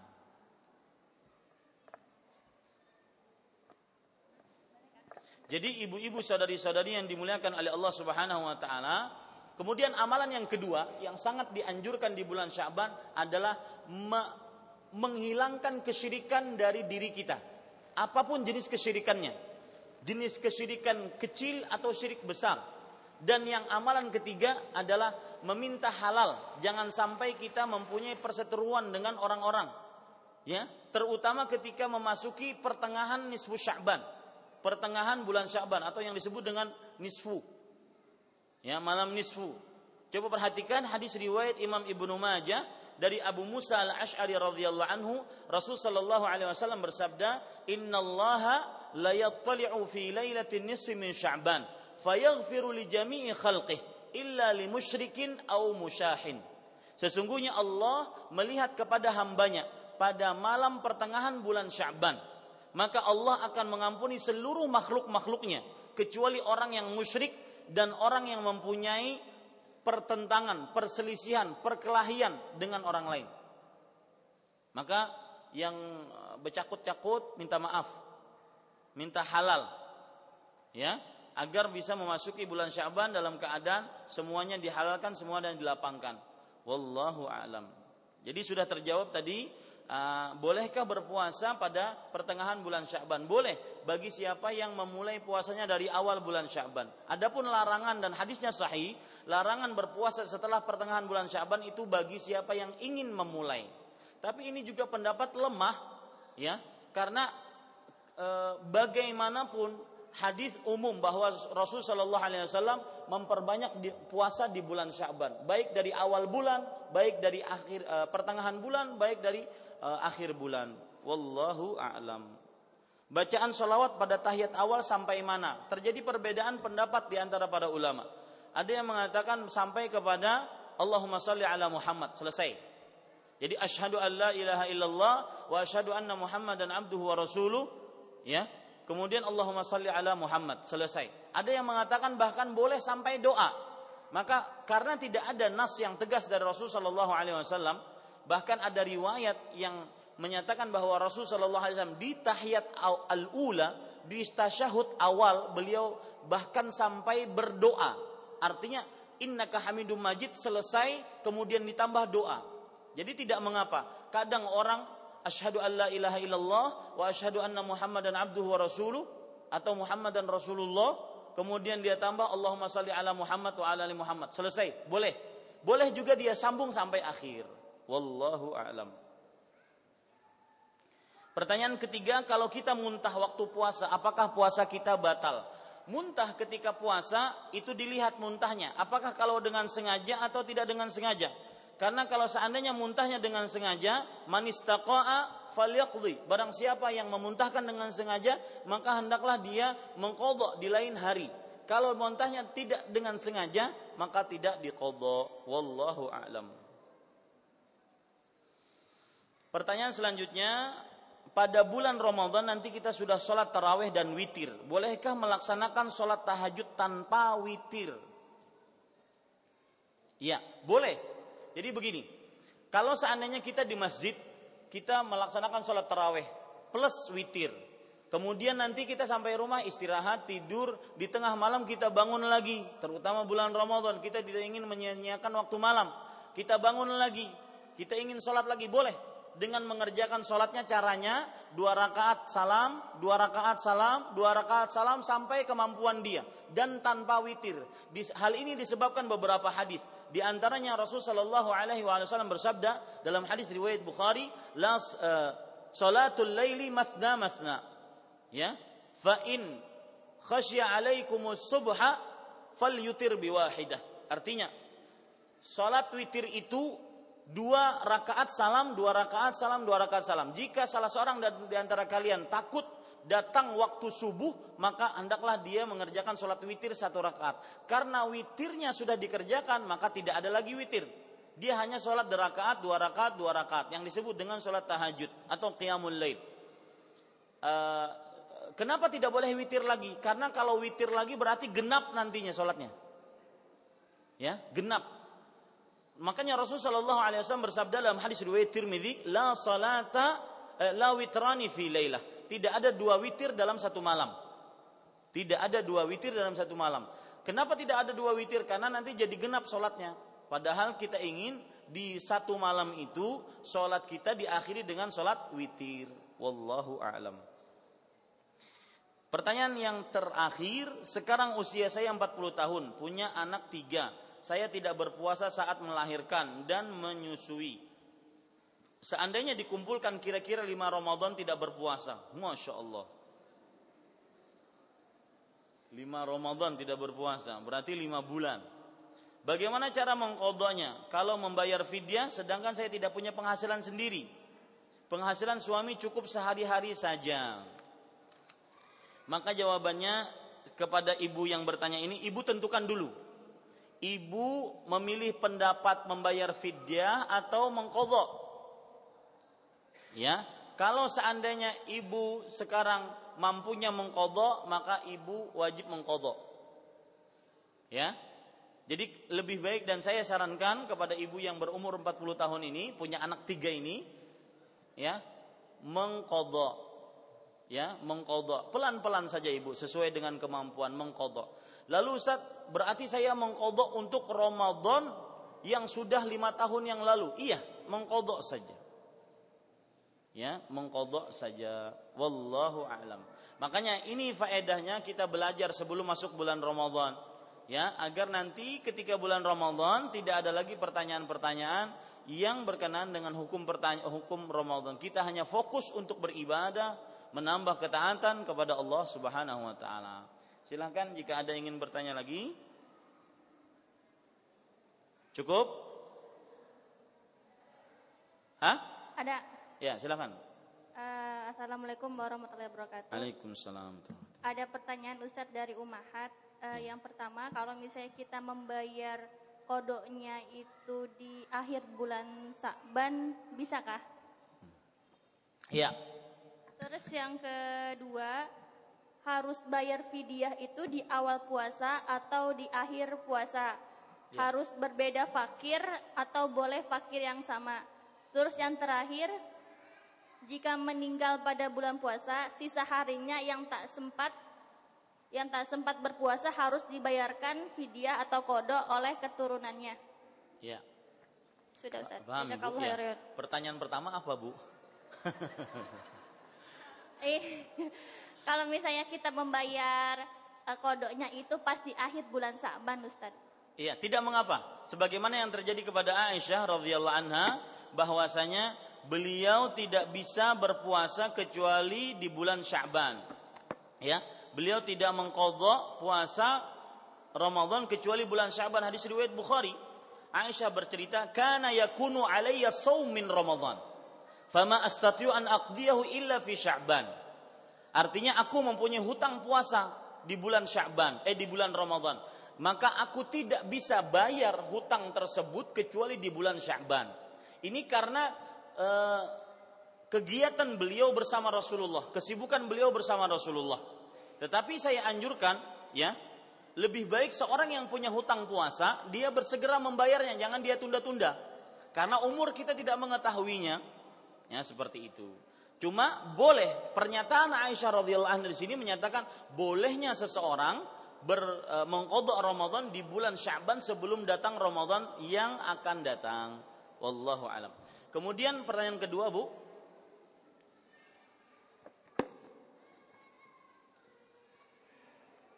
Pertanyaan kedua tentang kalau bayar fidyah itu harus awal puasa atau akhir puasa? Ya. Terus bayar, sama ininya fakirnya itu boleh sama atau berbeda? Iya.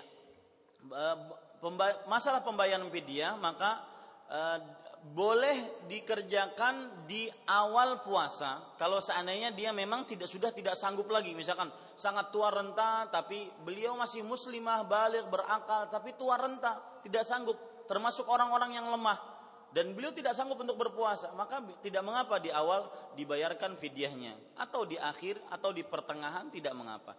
Kemudian kalau seandainya kita beri kepada fakir miskin, apakah fakir miskin harus yang sama atau tidak sama? Maka tidak ada tuntunan di sana, artinya boleh sama boleh tidak. Demikian. Cukup kiranya ya ibu-ibu. Satu lagi Ustaz, yang itu yang kalau meninggal pada bulan puasa itu. Iya. Kalau seandainya meninggal tanggal 25 Ramadan misalkan, berarti tersisa puasa, beliau berpuasa hanya 25 hari. Tersisa tidak berpuasa 4 hari. Apakah 4 hari ini diqadha? Tidak, Bu. Orangnya sudah meninggal. Ya, orangnya sudah meninggal. Tidak wajib bagi dia untuk berpuasa. Cukup. Ya, akhi.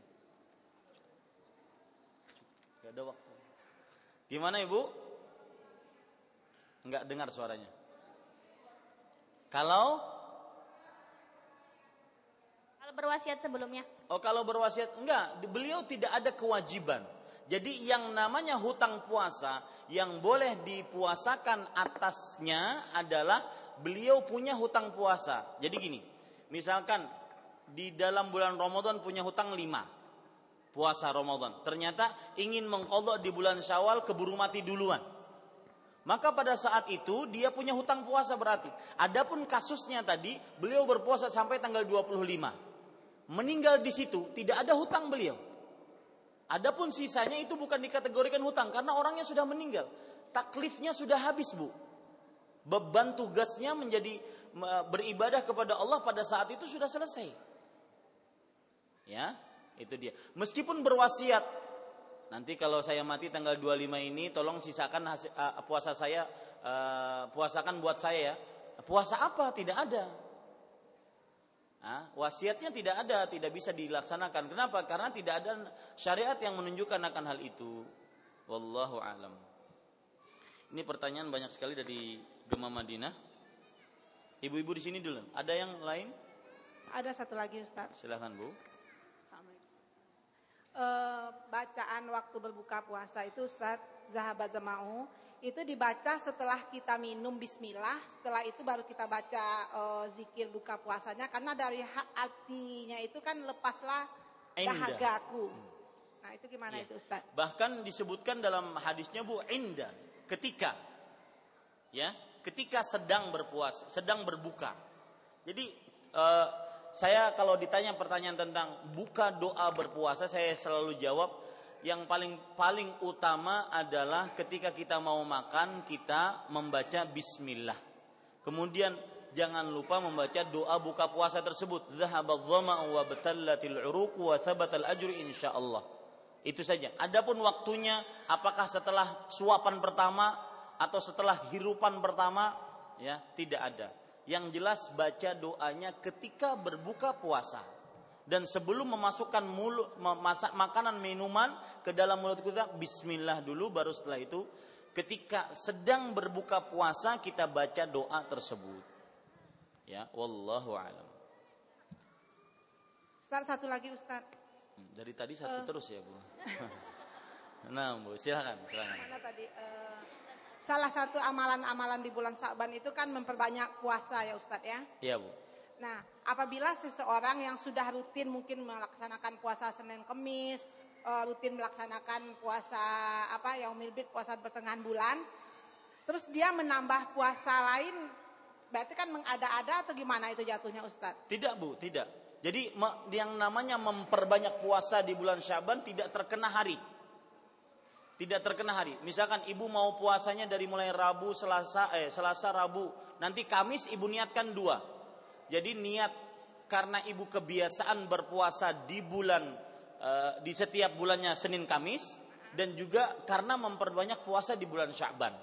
Jadi tidak mengapa. Pokoknya bulan Sya'ban ini semarakkan dengan puasa. Mau ibu puasanya hari Jumat, hari Kamis, Jumat, Sabtu, Ahad, silahkan. Bukan mengada-ngada, bukan. Ya, karena memperbanyak puasa tersebut umum. Ya, memperbanyak puasa tersebut umum. Wallahu a'lam. Nah, ada satu lagi ada?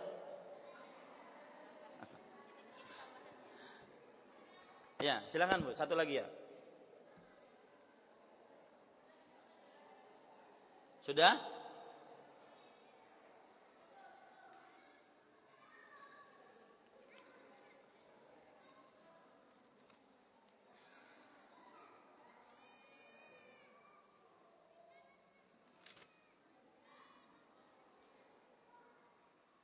Assalamualaikum warahmatullahi wabarakatuh. Waalaikumsalam warahmatullahi wabarakatuh. Mohon maaf Ustadz, ini kan kebetulan kita di Panti Jompo.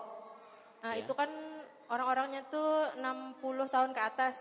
Ya. Mereka ada yang berpuasa, tapi ada juga yang enggak. Terus bagaimana untuk bayar fidyahnya itu Ustadz? Tapi bulan itu kadang mereka ada dapat sumbangan kayak gitu. Cuma bukan penghasilan. Membayarnya itu apakah dibayarkan dengan uang yang mereka dapat itu atau bagaimana? Iya, siapa saja, dari mana saja uangnya, yang penting dibayarkan atas si fulan yang tidak berpuasa karena tua rentanya.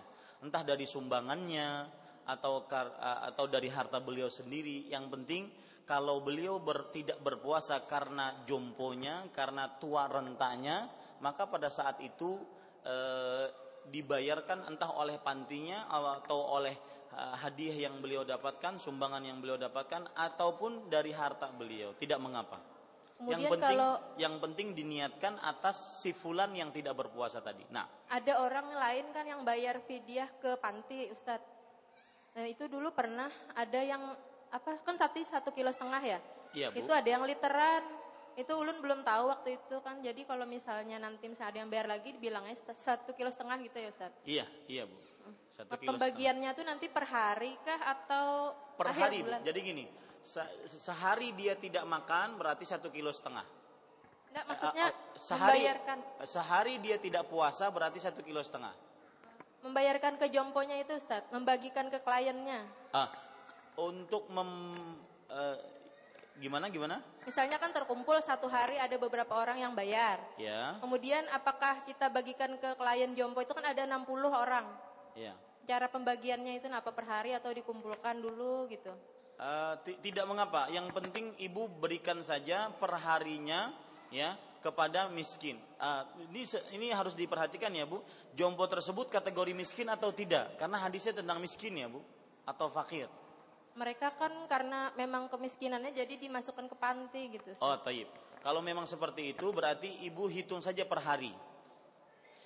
Ya, per hari. Jadi berikan, misalkan saya ada orang tua saya tidak bisa puasa, kemudian saya nyumbang bayar fidyah ke jompo. Artinya panti itu membuka setoran untuk bayar fidyah. Begitu ya, Bu? Nah, ibu sekarang kalau sudah diterima dari si fulan tersebut, maka ibu alokasikan setiap harinya kepada si fulan tersebut, kepada semua panti, semua orang-orang jompo yang ada di panti ibu. Setiap harinya per orang satu hari seperti itu. Nah, cukup kiranya ibu-ibu sekalian pertanyaan yang begitu banyak, dan untuk pertanyaan dari Gema Madinah, insya Allah besok ketika TJPA. Tanya jawab permasalahan agama, karena waktu sudah tidak cukup. Apa yang baik itu hanya dari Allah Subhanahu wa Ta'ala. apa yang buruk itu dari saya pribadi, saya cukupkan dengan kafaratul majlis. Subhanakallahumma hamdika, asyhadu an la ilaha illa anta, astaghfiruka wa atubu ilaik. Wa sallallahu nabiyana Muhammad, walhamdulillahi rabbil alamin. Wassalamualaikum warahmatullahi wabarakatuh.